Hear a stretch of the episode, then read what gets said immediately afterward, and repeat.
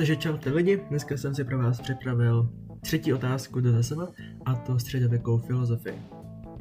Středověkou filozofii datujeme od roku 476 před naším letopočtem, kdy byl pád západořímské říše, až do roku 1492, kdy Kristof Kolumbus objevil Ameriku. Má zdroje v antické filozofii, především novoplatoniku, ale je velmi ovlivněna křesťanstvím. V roku 313 byl vydán Edikt Milánský. Křesťanství se tedy stalo povoleným náboženstvím Římské říše. V roku 529 byl zákaz vyučování řecké filozofie, tudíž byla volná cesta pro křesťanskou filozofii. Vznikají klášterní školy, může se vzdělávat každý, zakládají se univerzity. Například první univerzita v Evropě byla založena roku 1087. Mezi první univerzity v Evropě patří Boloňa, Sorbona a Oxford. Dělení fakult na univerzitách byla artistická, teologická, lékařská a právnická. Artistická, art, umění. Předchůdci filozofické fakulty. Vyučovalo se zde 7 svobodných umění, které se dělily na trivium a kvádrium. Trivium, gramatika, rétorika a dialektika a kvádrium, aritmetika, geometrie, astronomie a hudba. Ty fakulty univerzit byla artistická, teologická, lékařská a právnická. Základní znaky středověké filozofie je jednotný hierarchicky uspořádaný svět, Bůh, panovník, poddaný, dějiny jsou chápány lineárně. Latina je základním dorozumívacím, liturgickým a vědeckým jazykem. Docházelo k šíření vzdělanosti. Málo se pěstovaly nové empirické výzkumy. Rozdíl mezi antickou a křesťanskou filozofií. Za prvé pohled na Boha. V antice lidé nedůvěřovali v bohy, například epikurejci. Ale v křesťanství Bůh je všemohoucí, dokonalý, jediný stvořitel, stvořil svět z ničeho. Člověk byl stvořen Bohem a musí mít k němu pokoru. Modlí se, Bůh přináší spásu. A za druhé, dosažení štěstí. Ambice je možné i během života, ale v křesťanství dosáhneme štěstí až po smrti. Periodizace středověké filozofie můžeme ji rozdělit na 2 velká období, na patristiku a na scholastiku. Patristika, 1. až 8. století našeho letopočtu. Páter neboli otec, církevní otcové. Církev se postupně stává velmi silnou institucí. Patristiku dále můžeme rozdělit na apologetiku, dogmatiku a systematiku. Apologetika, 1. až 2. století. Apologet obhajuje křesťanství. Dogmatika, 3. až 5. století. Základy jednotné církve, první náboženská dogmata. A systematika, 5. až 8. století. Vytvořen jednotný křesťanský filozofický systém, dogmata a dopisuje se nový zákon. Mezníkem mezi patristikou a scholastikou je rok 800, kdy byl korunován Karel Velký římským císařem. Scholastiku datujeme tedy od 8. do 15. století. Schola, škola, scholastici jsou církevní učitelé, vznikají první univerzity a scholastiku také můžeme rozdělit do 3 období, na ranou, vrcholnou a pozdní. Raná, 9. až 12. století, je zde důležitý spor o univerzálie. Vrcholná, 13. století, zde je Albert Veliký a Tomáš Akvinský. A pozdní 14. až 15. století, které je prolínáno s mysticismem a renesancí.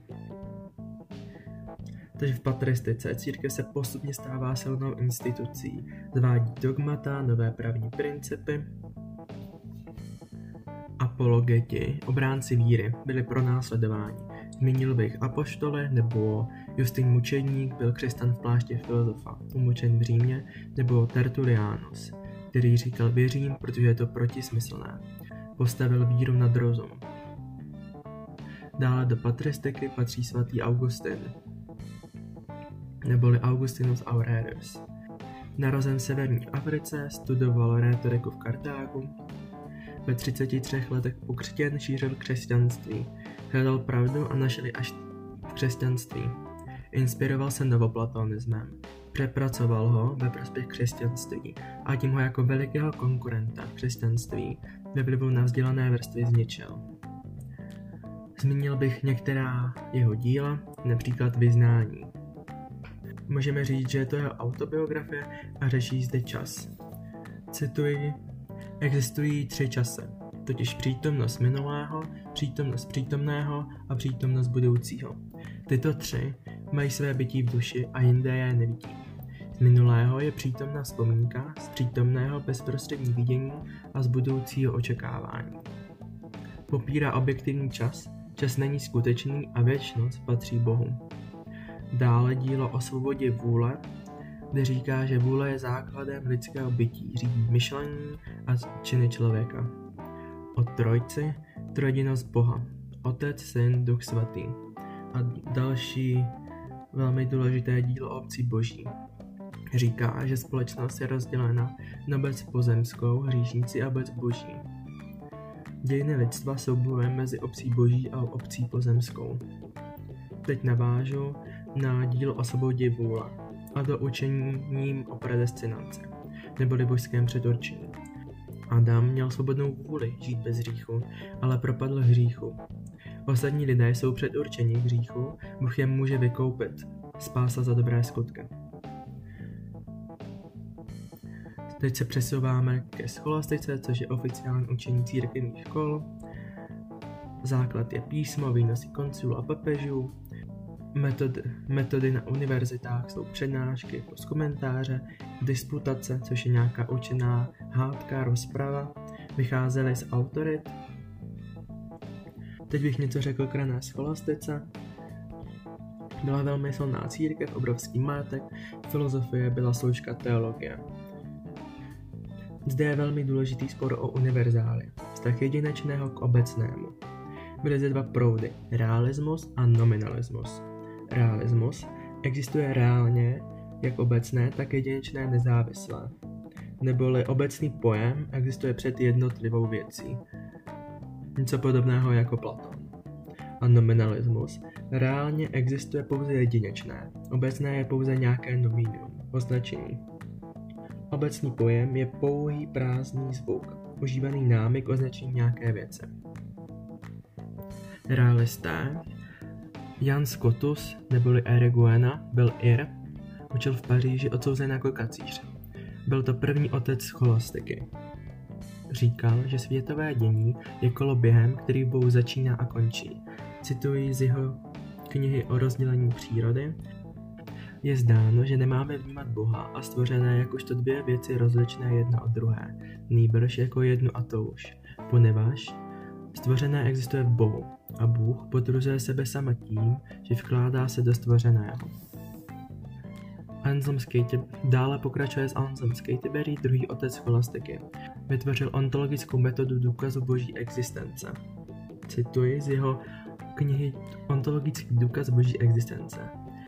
Bůh je něco, na co nelze myslet nic vyššího. Kdyby Bůh byl jen v intelektu, bylo by možno myslet ještě něco vyššího než to, na co nelze myslet nic vyššího. A nominalisté Jan Roscelinus říkal, že musí existovat trojedinost Boha, že neexistuje trojjediný Bůh. A tudíž říkal, že křesťanství je politeistické náboženství. Kvůli této myšlence byl obviněn z kacířství. A kompromis vytvořil Pierre Abelard. Nebyl ani nominalista, ani realista, ale říkal, že jednotliviny a obecné pojmy jsou spojeny. Pro Boha před věcmi a pro člověka po věcech. Teď se již dostáváme k vrcholné scholastice. Zde rozum a víra jsou rovnocenné prameny poznání. Nejváženější filozofie Aristoteles, idea prvního hybatele. Vytváří se zde sumy, soubory textů, podávající křesťanský obraz světa. Centrum vzdělanosti, rozvoj církevních škol, univerzity, Paříž, Oxford, Kolín, Boloňa. Vznikají žebravé řády, centra šíření filozofie. Dominikáni, spojeno s Dominikem, vzdělání, rozum a františkáni, spojeno s emocemi, chudoba, František z Assisi. a jak se Aristoteles dostal zpátky do Evropy díky křížovým výpravám na arabský poloostrov. Do vrcholné scholastiky bych zařadil Alberta Velikého a Tomáše Akvinského. Albert Veliký byl Němec, studoval teologii, filozofii a byl členem dominikánského řádu. Zavádí zájem o Aristotela a začal pracovat na sumě teologické. Tomáš Akvinský byl Ital, šlechtická rodina, dominikán, žák Alberta Velikého. V roce 1322 byl svatořečen, převzal učení i od Aristotela, a to hylémorfismus. Říkal, že nemůže existovat látka bez formy, ale forma může být sama, protože pouze čistá forma je Bůh. Říkal, že jsou dvě cesty poznání pravdy. Víra, neochvějná, a rozum, který se může mílit. Dále pracuje s rozumem a říká, že existuje 5 důkazů boží existence, které může dokázat pouze rozumem. Za prvé, musí existovat prvotní hybatel, s nímž není hýbáno, Bůh. Musí existovat prvotní příčina bytí, Bůh. Musí existovat nějaká nutnost, proč věci existují, Bůh. Musí existovat nejvyšší absolutní bytí, dokonalost, Bůh. Musí existovat nějaký cíl, smysl bytí, Bůh. Dílo Tomáše Akvinského je suma teologická, nerovnost lidí, hřích, moc panovníka pod mocí církve a suma proti pohanu, neboli Arabům. Teď se dostáváme k pozdní scholastice, která se prolínala s renesancí, mysticismem, začínají zde vědecké metody jako experiment. Zmínil bych zde Rogera Bacona, což byl Angličan, nominalista, františkán. Vystupoval proti dominikánu a vrcholné scholastice a proti tomismu. Říkal, že se musí studovat cizí jazyky, matematika. Kritizoval disputace, které se odvolávaly k autoritám. Měli bychom se vrátit k experimentům. Dan Scottus, což byl učitel v Oxfordu, kritizoval Aristotela a Akvinského. A William Ockham, nominalista, oddělil filozofii od teologie a ovlivnil výrazně spor o univerzálie díky Ockhamově břitvě. Říkal, že pokud pro nějaký jev existuje více vysvětlení, je lépe použít to nejjednodušší. Ještě bych zmínil arabskou filozofii, kde se šířily hlavně překlady Aristotela. Zmínil bych 2 autory, a to Avicena, největší filozof arabského původu, východ, a Averroes, filozof arabského západu, snažil se sjednotit islámské náboženství a filozofii. Žil v Kordobě, Španělsko, psal stejně jako Tomáš Akvinský komentáře k Aristotelovým spisům. A takový citát na závěr: Aristoteles vysvětlil přírodu a Averroes vysvětlil Aristotela.